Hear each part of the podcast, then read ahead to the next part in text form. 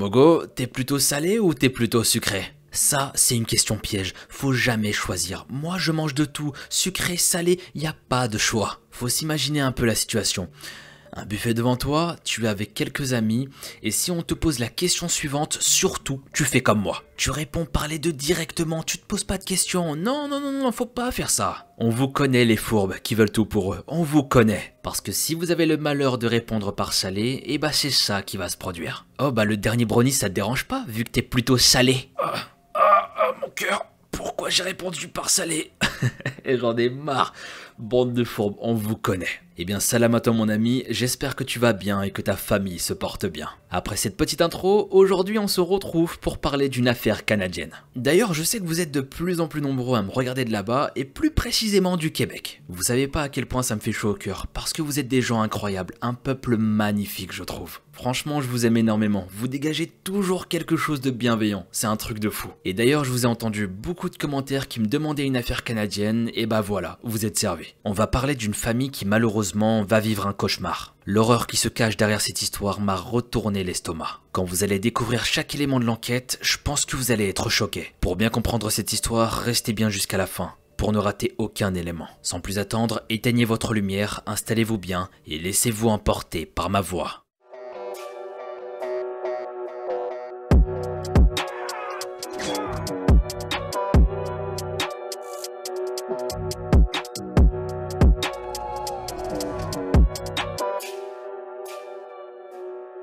Si je vous dis Robert Lemming, est-ce que ça vous parle? Hmm? Non? Eh bien aujourd'hui vous allez découvrir cet homme, ou plutôt pour être un peu plus correct, cette pourriture. Et encore je suis gentil, il mériterait beaucoup plus de vulgarité, croyez-moi. Cet individu va commettre des choses qui font froid dans le dos. Tout au long de cette affaire, on va essayer de creuser le pourquoi du comment. Son comportement, ses agissements, tout ce qui va nous aider à comprendre pourquoi à un moment donné son cerveau va complètement vriller je vous propose de directement rentrer dans le vif du sujet avec Robert Lemming. Let's begin.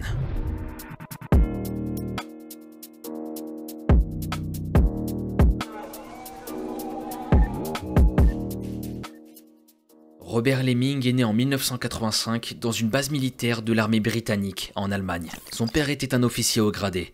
Très vite, la famille emménage dans le Wiltshire, au sud du Royaume-Uni. Avec ses deux frères Christopher et George, ainsi que leurs parents, Robert grandit dans la ville de Marlborough. Il faut savoir que cette ville fait partie des zones rurales les moins peuplées d'Angleterre. Les trois frères vont donc vivre une enfance relativement isolée du reste du monde. Et Robert, quant à lui, est plus solitaire que les deux autres. L'enfance et l'adolescence de Robert se passent de façon relativement normale, hormis un détail qui peut être troublant. Robert développe depuis ses 7 ans une fascination pour les couteaux qu'il collectionne d'année en année. La famille Lemming ne prête cependant pas beaucoup d'attention à ça. Ils vont même l'autoriser à avoir ce passe-temps qu'il aimait pour les couteaux. Après avoir terminé ses études secondaires, Robert décide de ne pas étudier à l'université. Il va plutôt se tourner vers un apprentissage pour devenir mécanicien de poids lourd. À peu près à la même époque, il commence à fréquenter les salons de discussion en ligne. C'est là qu'il rencontre celle qu'il pense être l'amour de sa vie à l'époque, vers la fin des années 2000. C'est une étudiante canadienne qui travaille pour devenir enseignante. Elle s'appelle Sarah. Ils vont discuter presque toutes les nuits. Ils se contentent de leur liaison en ligne pendant un certain temps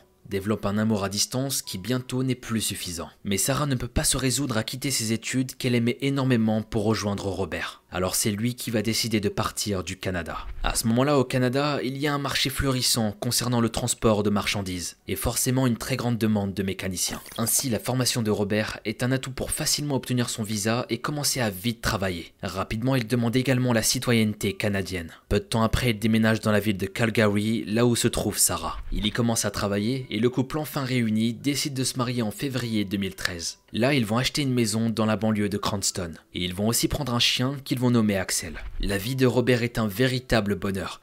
Un beau jour, Sarah annonce quelque chose à son mari. Elle est enceinte. Neuf mois après, leur fils voit le jour. Et franchement, quoi de plus beau que d'avoir son premier enfant, dites-moi. Et au passage, je tiens à envoyer énormément d'amour et de respect à celles qui ont porté la vie pendant neuf mois. Quoi dire de plus à part que vous êtes des femmes formidables Bref, reprenons. Sarah est enceinte et la petite famille mène une vie tranquille qui aurait pu continuer sur cette lancée. Vu de l'extérieur, tout est parfait, Tout le monde semblait heureux dans le meilleur des mondes. Mais dans l'intimité du couple, les choses ne sont pas aussi roses qu'on pourrait le croire. Robert n'a pas l'air comblé par cette vie. Et il le fait comprendre sur sa femme Sarah qui petit à petit n'en peut plus. En 2017, elle demande le divorce. À l'avocat, elle parle d'abus émotionnels de la part de son mari. Elle dit être constamment négligée, maltraitée émotionnellement, traitée de folle et d'être inutile. De son côté, Robert annonce qu'il n'a jamais voulu ni du chien ni du bébé. En fait, il semblait rejeter la faute de ses mauvaises décisions sur Sarah. À la fin de leur relation, Robert prend l'habitude de boire et de fumer de l'herbe excessivement, tout en continuant toujours sa fameuse collection de couteaux. D'ailleurs, il va aller encore plus loin. Il va se mettre à aussi collectionner des armes à feu. C'est aussi pour cette raison que sa femme a décidé de mettre fin à leur relation. Elle trouvait ça bizarre et elle avait peur pour sa propre vie et celle de ses enfants. Il est vrai que Robert dispose d'une collection désormais assez impressionnante. Elle contenait pas moins d'une soixantaine de couteaux et d'un nombre tout aussi conséquent d'armes à feu, qu'il entrepose dans un coffre fort. Durant cette période, Robert enchaîne les petits boulots se voyant à chaque fois non renouvelé dans son contrat car accusé de voler l'entreprise, ou encore pour avoir consommé du cannabis sur son lieu de travail. Un jour il va faire quelque chose d'affreux.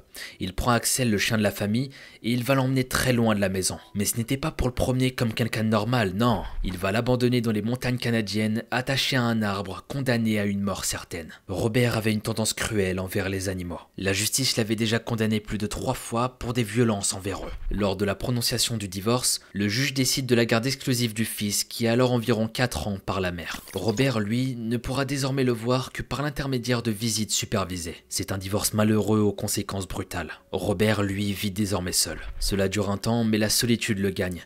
Il retourne alors aux applications de rencontres. Et c'est là qu'il finit par y rencontrer Jasmine, la jeune maman de la petite Alia qui a moins de deux ans. Malheureusement pour elle, elle est tombée sur la pire personne qu'elle aurait pu rencontrer.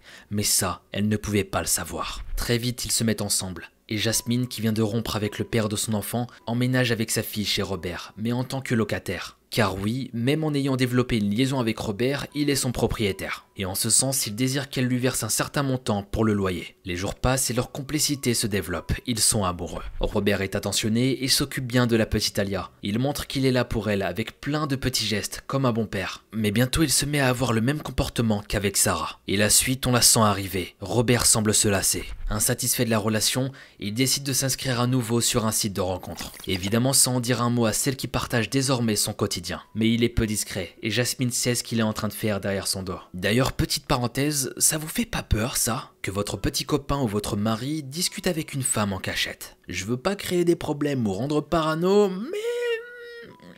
Mais voilà quoi avec une histoire pareille, je me dis on sait jamais, restez bien sur vos gardes. Bref, reprenons. Jasmine sait que Robert traîne sur des signes de rencontre, donc elle va s'en prendre à lui en l'accusant de ce comportement. Et elle a raison, putain, qu'est-ce que c'est que ce bordel? Sois fidèle à ta bien-aimée, bon sang. Ou sinon, sois honnête avec elle, mais on t'a à l'œil, petit fourbe. Pour elle, c'est comme de la tromperie, mais Robert nie ce qui lui est reproché. Cette confrontation fragilise la relation, un manque de confiance s'installe. Cependant, le couple ne va pas encore se déchirer. On a l'impression que tout le monde va prendre sur soi et que la vie continue.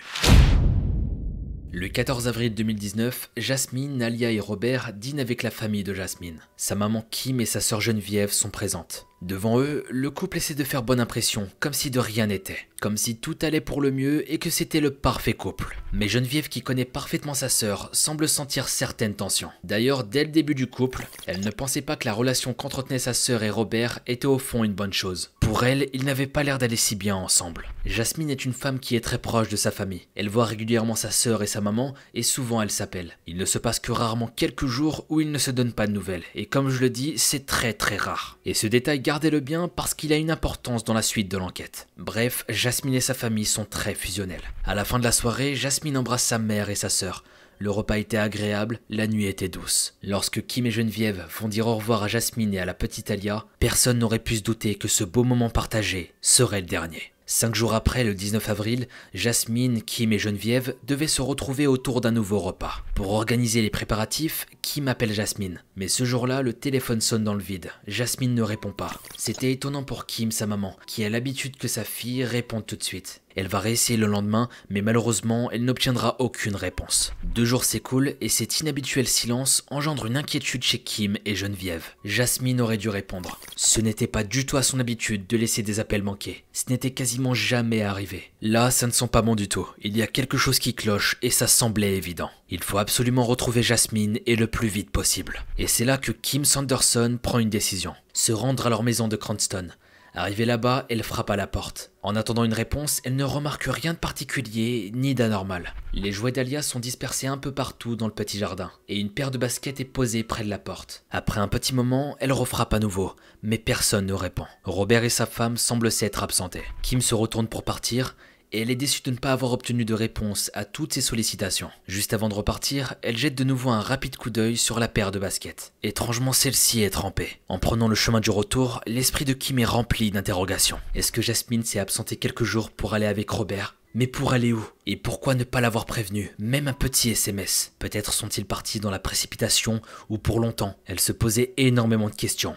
Où se trouve ma fille? La panique s'empare lentement de son esprit mais elle choisit pour l'heure de patienter encore un peu. Tout ça avait forcément une explication logique, c'est certain. Elle espère juste que rien de grave n'est arrivé. Deux jours passent et toujours aucune nouvelle de la jeune femme. Mais cette fois-ci, c'en est trop pour sa famille. La situation n'est pas normale. Elle décide d'appeler la police et de déclarer Jasmine et sa fille disparues. Elle va expliquer toute la situation. Les agents canadiens comprennent tout de suite que c'est grave. Là, il est temps pour la police de prendre le relais. On manque cruellement d'informations. Ça, c'était clair. Personne ne sait où se trouve Jasmine, et ça devenait de plus en plus inquiétant. Poursuivons avec la suite de l'enquête en espérant trouver au plus vite des réponses.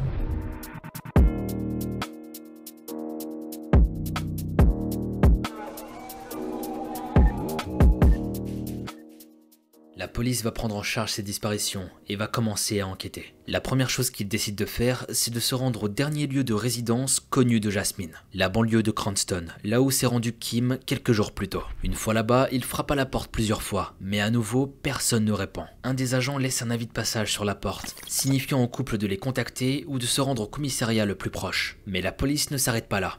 Elle décide de se garer à quelques mètres de la maison de Robert et Jasmine et d'attendre. Il voulait attendre que quelque chose finisse par se présenter ou que quelque chose se produise. Les heures passent et la nuit commence à tomber. Les agents commencent à être fatigués, mais leur patience va être récompensée. Quelque chose d'étrange était en train de se passer. Les lumières de la maison jusqu'alors éteintes viennent de s'allumer. Et encore plus que ça, certaines pièces s'éteignent et d'autres s'allument. Quelqu'un était déjà à l'intérieur, et ce depuis le début. Car ayant surveillé l'entrée de la maison depuis des heures, personne n'aurait pu y entrer sans être vu, du moins pas par la porte. La police s'approche de la maison et elle frappe de nouveau à la porte. Cette fois-ci plus fermement, mais pas de réponse. Un des agents crie alors à travers la porte. Police, nous savons qu'il y a quelqu'un ici. Après avoir crié que c'était la police, à l'intérieur, quelqu'un s'agite. Quelques secondes plus tard, il cède à la pression et ouvre la porte. Là, les agents se retrouvent face à un homme les cheveux en bataille. Il était habillé d'un t-shirt délavé, gris et d'un short. Cet homme, c'était Robert. Il était autant ivre que défoncé. Il a consommé de l'alcool et a fumé de l'herbe ce soir-là. Les policiers lui demandent si tout va bien. Robert s'assoit dans son canapé, il a l'air un peu perdu.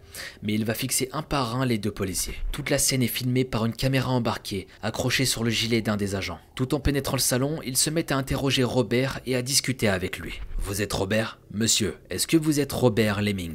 Oui, c'est moi. Ok, nous avons essayé plusieurs fois de vous joindre, vous et votre conjointe. Est-ce qu'elle est avec vous ce soir? Non, elle a dit qu'elle était avec sa sœur. Cela n'a pas vraiment de sens, monsieur, étant donné que sa maman et sa sœur sont à sa recherche. Robert devient silencieux pendant quelques secondes et il demande Qu'est-ce que vous voulez dire par là? Ensuite, la police lui explique qu'ils sont garés depuis des heures devant chez lui, en attendant une réponse. Qu'ils avaient sonné à sa porte et tapé à de nombreuses reprises un peu plus tôt en fin de journée. Robert va répondre qu'il a un peu trop bu et fumé ce soir. Il était en train de sous-entendre que dans son état, il ne pouvait pas entendre. Il ne pouvait pas réaliser que quelqu'un essayait de le joindre. Et c'était la même chose pour les appels sur son téléphone. Alors la police demande à vérifier l'étage de la maison et les autres pièces, afin de vérifier si tout va bien. Ce que Robert accepte tout de suite d'un geste de la main. Puis en cherchant ces mots, il raconte aux policiers qu'il y a quelques semaines, une dispute a éclaté entre lui et sa femme. Jasmine aurait déclaré vouloir déménager de la maison, et elle se serait mise dans une telle colère qu'il aurait jeté un tas d'affaires lui appartenant dehors. Sur un ton presque pathétique, il déclare j'ai déjà laissé des gens vivre avec moi avant,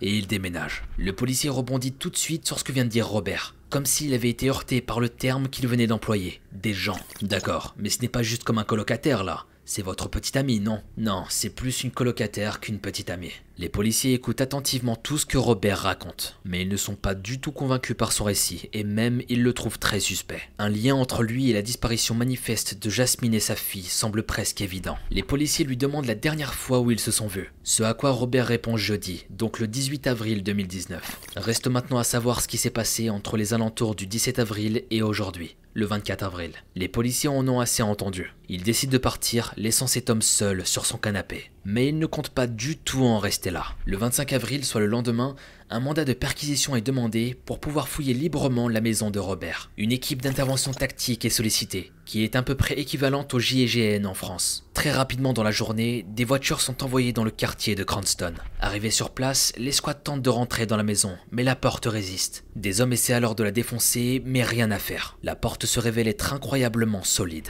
Les agents font donc le tour de la propriété pour passer par l'entrée de derrière. Là, ils entrent facilement. Une fois à l'intérieur, l'un des agents s'empresse d'ouvrir l'accès principal. Et ce qu'il découvre est stupéfiant. Robert avait barricadé l'entrée, mais pas de n'importe quelle façon. Il avait carrément placé des barres de fer à chaque extrémité de la porte. Et ces barres étaient elles-mêmes plaquées contre la première marche de l'escalier menant à la mezzanine, juste en face de la porte. Il était donc presque impossible de la forcer et de passer par cette porte. On pourrait penser que Robert est parti, qu'il a profité du peu de temps qu'il avait depuis la veille pour bloquer sa maison, prendre des affaires et s'enfuir le plus loin possible. Mais non, Robert est là et il se rend sans résistance. La police fouille sa chambre et ses affaires. Il tombe sur son coffre qui contient sa fameuse collection d'armes et de couteaux. Mais bien que suspecte, cette découverte ne prouve rien. Elle ne fera pas avancer l'enquête sur la disparition manifeste de Jasmine et de Alia. Au Canada, certaines armes sont autorisées. Les collectionner est un acte légal. De plus, celles que possède Robert ne sont pas forcément toutes fonctionnelles. Mais Robert sera malgré tout arrêté. La raison pour laquelle il a bloqué sa porte n'est pas rapportée explicitement par les autorités. Ici, son attitude a été un élément aggravant lors de son arrestation. Et ça se comprend, c'est totalement bizarre ce qu'il venait de faire. Yeah. Au commissariat, Robert est interrogé.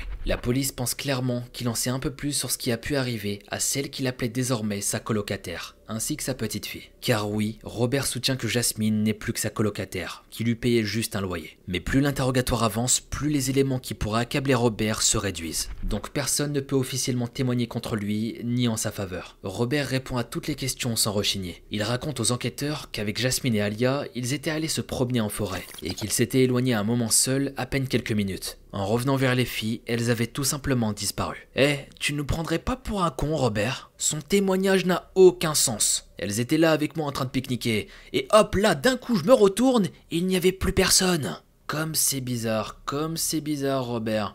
L'histoire n'est pas du tout crédible. Bref, imaginons que ce soit vrai jusqu'à preuve du contraire. Peut-être que Jasmine est partie avec sa petite de 22 mois sous le bras, ou peut-être qu'elles se sont fait kidnapper. Mais ça, on va le découvrir juste après. On va voir si ces hypothèses peuvent tenir debout. À peine 24 heures plus tard, Lemming est libéré faute de preuves. La police va tout de même effectuer des expertises médico-légales chez lui, dans le cadre de l'enquête. Après tout, la maison du présumé innocent est aussi celle de la personne recherchée. Robert est donc de nouveau en liberté. Et la première chose qu'il fait, c'est de se rendre dans un bar pas trop loin et de se défoncer avec quelques pintes. Peut-être histoire de se détendre un peu après toutes ces émotions. Il boit, il engloutit il s'empiffre. Et une fois ivre, des équipes de télévision locales qui étaient déjà au courant de l'affaire parviennent à entrer en contact avec lui. Ils lui proposent une interview sur ce qui vient de se passer, et aussi sur une expérience après une telle arrestation. Parce que derrière, faut savoir que c'était pas n'importe qui, l'équipe de tactique canadienne, donc c'était pour quelque chose de grave. Robert accepte l'interview qui a eu lieu dans la foulée. Celui qui vient d'être à peine relâché est encore ivre, et visiblement enthousiaste à l'idée de raconter son aventure. Quand il parle, il n'arrête pas de glousser nerveusement, parfois jusqu'à littéralement rire en se balançant la tête en arrière. Oui, c'est ridicule ce que je fais. Je, continue. Il parle surtout de sa relation de bons amis avec Jasmine et répond par correct à la quasi-totalité des questions qui lui sont posées. Mais il y a quelque chose de bizarre dans son comportement. Quelque chose qu'on ne remarque pas tout de suite, qui pour certains est un détail mineur. Lorsqu'il parle de Jasmine, il parle d'elle au passé. Jasmine était une bonne personne. Jasmine était adorable. Je n'avais aucun problème avec elle. Le fait de parler d'elle au passé, c'était bizarre quand même. Mais enfin bref, les jours passent et Kim, la maman, commence à désespérer. Elle veut retrouver sa fille en bonne santé, mais l'enquête commence à stagner. La situation est très délicate. Pendant ce temps, Robert clame haut et fort son innocence à qui veut bien l'entendre. Mais il reste le principal suspect dans l'affaire qui secoue Calgary. L'enquête ne mène à rien malheureusement, donc la police décide de transmettre le dossier à une équipe plus haut placée. Ainsi, le département de la protection infantile prend part à l'affaire. Des réunions sont faites, de longues discussions sont entamées pour s'entendre sur la meilleure démarche à adopter. Et c'est là qu'une idée est trouvée. Une idée plutôt simpliste à première vue, mais très astucieuse. Le projet est lancé et les autorités le baptisent Project Highwood. Principe est simple, je vous explique. Des policiers en civil vont devoir surveiller Robert dans quelques-uns de ses déplacements, et ils vont tenter de gagner sa confiance pour lui soutirer d'éventuelles informations. C'est parti, les informateurs sont désignés et le 5 mai, le projet Highwood est lancé. Il faut à tout prix que l'enquête avance. Deux vies sont peut-être encore en jeu, même si l'espoir de retrouver Jasmine et Alia est de plus en plus faible. Les informateurs ont peu de temps, mais vu la délicatesse de leur mission, ils doivent choisir le bon moment. Le 6 mai 2019, Robert Lemming sort de chez lui pour acheter de l'alcool. Sortant du magasin, deux hommes se présentent face à lui. Ils disent le reconnaître, qu'ils l'ont vu à la télé il y a quelques semaines. Robert comprend qu'il parle à des gens lambda la discussion s'engage entre lui et les deux inconnus, qu'il prend pour de banals habitants du coin. Mais rapidement, la conversation dérive vers quelque chose d'inattendu pour Lemming. Les deux hommes affirment qu'ils connaissent quelqu'un qui a récemment découvert des preuves sur l'affaire, et ces preuves pourraient potentiellement incriminer directement l'homme qui vient de croiser leur route. La stratégie est un peu risquée, mais elle fonctionne. Robert mord à l'hameçon et décide d'emmener les agents chez lui dans sa maison de banlieue. Robert veut sans doute en savoir plus et montrer que cette histoire n'a pas de lien avec lui. Ou peut-être qu'il veut simplement chercher à se faire de nouveaux amis en prenant l'apéritif avec eux ou peut-être les deux. Les deux informateurs jubilent, mais ils gardent leur sérieux. Absolument rien ne doit sembler bizarre. Ils ont réussi leur coup, ils sont déguisés, et maintenant ils doivent récupérer les informations. Chez Robert, pendant plusieurs heures, les trois hommes discutent. Ils boivent quelques bières et la langue de Lemming se délie de plus en plus, au même titre que sa confiance et son envie de se confier. Et puis enfin, ce fut la révélation. Les enquêteurs échangent un regard furtif. Robert, enfoncé dans son canapé, face à eux, une bouteille à la main, parle de Jasmine et Dahlia. Et ce qu'il va dire est tragique. Elles sont mortes. Toutes les deux sont mortes. Il a tué Jasmine, il a enterré son corps, comme celle de sa fille, dans une forêt dans un comté voisin. Quelques heures passent et les nouveaux amis de Robert lui demandent s'il pourrait les emmener là où les corps sont cachés, ce que Lemming accepte. On pourrait presque croire qu'il avait deviné que les deux hommes étaient des agents infiltrés, mais qu'il avait besoin de soulager sa conscience. Mais les policiers sont malins et ils ont pas mal d'idées en tête. Il propose à Robert de l'aider à déplacer les corps ailleurs, ce qui finit d'éteindre les potentiels soupçons. Croyant se faire des amis de confiance, il était en réalité en train de signer ses aveux. Et tout ça en une seule soirée je trouve ça quand même surprenant de faire de tels aveux à deux parfaits inconnus. Le mec a tué sa femme et sa fille et il va raconter ça normal, comme si c'était un truc banal. C'est du grand n'importe quoi. Soit il est très bête, soit il est dérangé. Voilà tout ce qu'il va raconter avec sa version des faits. Bien sûr, certains éléments sont à prendre avec des pincettes. Le 16 avril 2019, Robert serait allé chercher Alia à la garderie pendant que Jasmine se rendait à des entretiens d'embauche. Arrivée à la maison, Alia prend son goûter et se lève pour se diriger vers les escaliers. Là, elle aurait commencé à essayer de monter les marches, puis elle a chuté. J'ai entendu un bruit sourd et je l'ai vue allongée sur le sol. Elle semblait aller bien, je l'ai ramassée et je l'ai dépoussiérée. Puis Robert l'aurait mise dans son lit pour qu'elle se repose. Peu de temps après, Jasmine rentre à la maison. Elle et Robert dînent ensemble devant la télévision. Environ 45 minutes plus tard, Robert monte à l'étage pour voir si Alia dort bien. Mais en s'approchant de l'enfant de presque deux ans, il s'aperçoit que quelque chose n'est pas normal. Je l'ai ramassée et j'ai constaté qu'elle était molle et ne répondait pas. Il appelle donc Jasmine qui monte tout de suite pour voir ce qui se passe. La petite fille est inconsciente. Jasmine essaie de la réanimer, mais sans succès. Robert serait rapidement descendu pour récupérer son téléphone. Il voulait prévenir les secours, et Jasmine est juste derrière elle, paniquée, elle ne fait que crier. Lemming va dire les choses suivantes. On était dans la cuisine en train de pleurer, on a crié l'un sur l'autre, encore et encore. Elle s'est imposée face à moi, m'a pointé du doigt et m'a demandé si j'avais fait quelque chose à Alia. En entendant ces mots, Robert rentre dans une colère noire, et il commet quelque chose d'effroyable. Quelque chose d'inattendu qui nous prouve que l'homme peut parfois être un animal brutal et imprévisible. Cela nous montre à quel point la colère peut mener à la haine, et la haine à la mort. J'ai paniqué, et je lui ai mis une claque, et avec un marteau attrapé sur le comptoir, je l'ai frappé sur la tête. Je me souviens de l'avoir frappé deux fois. Jasmine s'effondre, mais elle respire. Elle est toujours en vie. Ensuite, Robert serait resté là pendant un moment à la regarder. Il ne s'empresse pas d'appeler à l'aide, il ne fait que l'observer. Elle était en train de mourir et je voulais que ça s'arrête. Je suis allé au garage et j'ai ramassé un fusil de calibre 22. Et là, je lui ai tiré dans la tête. Pour moi, c'était le moyen le plus rapide pour en finir avec elle. Tout d'un coup, Lemming se retrouve seul, seul dans sa maison silencieuse avec ses deux cadavres. La première chose à laquelle il pense, c'est les cacher, et vite. Il aurait enveloppé les corps dans des couvertures et des sacs plastiques, en plaçant un rouleau d'essuie-tout près de la tête de Jasmine pour tenter d'arrêter le sang. Puis il aurait placé les sacs dans le coffre de sa voiture, avant de nettoyer les traces de son assassinat. Voilà ce que Robert Lemming raconte aux enquêteurs lors de son procès au tribunal. Le trajet entre la banlieue de Cranston et la forêt du comté de Kananaski, où reposent Jasmine et Alia, dure environ 1h45. Robert, toujours accompagné des informateurs, arrête la voiture. Il en sort et les deux hommes le suivent. Il marche quelques minutes entre les arbres, puis Robert s'arrête. L'un des deux agents demande Alors, où sont-ils? Et Robert va répondre Regardez, là, juste là. Et en effet, près de leurs pieds, dans un trou un peu profond et à peine recouvert de terre, sont allongés deux corps, un grand et un petit. Une odeur d'essence provient de la tombe. Depuis tout ce temps, elles étaient là, à peine cachées. Et sur le champ, suite à cette découverte, Robert est arrêté. Deux ans passent et le procès de Robert a lieu. Il se déroule au centre-ville de Calgary. Nous sommes en novembre 2021 et Robert a 36 ans. D'ores et déjà, l'homme connu pour ses nombreux mensonges auprès des médias avait plaidé coupable pour le meurtre de Jasmine. De toute manière, il avait déjà sans le vouloir fait ses aveux à la police. Le projet Highwood a été un véritable succès. Les agents ont reçu tous les renseignements qu'ils voulaient savoir en moins de 5 heures. Pour sa fille Alia, Robert maintient la même version. La petite fille de 22 mois serait morte d'une chute dans les escaliers. Cette version aurait même été appuyée par un médecin légiste qui aurait déclaré cette version possible, selon l'avocat de Lemming. Par ailleurs, il n'y aurait aucune trace de coup ou d'autres preuves qui pourraient attester une maltraitance mortelle de la part de l'accusé. Cependant, c'est tout de même lui qui a relevé Alia après sa chute et qui l'a mise au lit. Il était donc responsable de l'enfant et il n'a pas appelé les secours pour lui venir en aide. Donc c'est là qu'on peut se poser plein de questions. N'avait-il réellement aucune conscience du danger?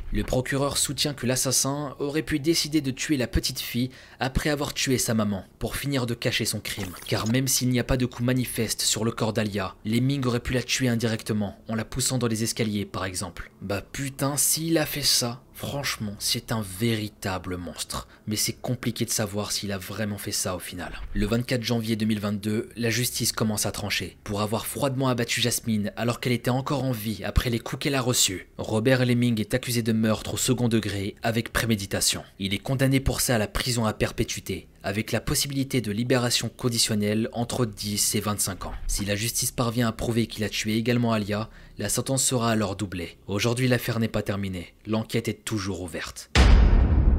Ainsi se termine l'affaire sur Robert Lemming et sa famille. J'aimerais avoir vos avis et vos hypothèses concernant cette histoire. Pourquoi a-t-il finalement été poussé à tuer sa femme?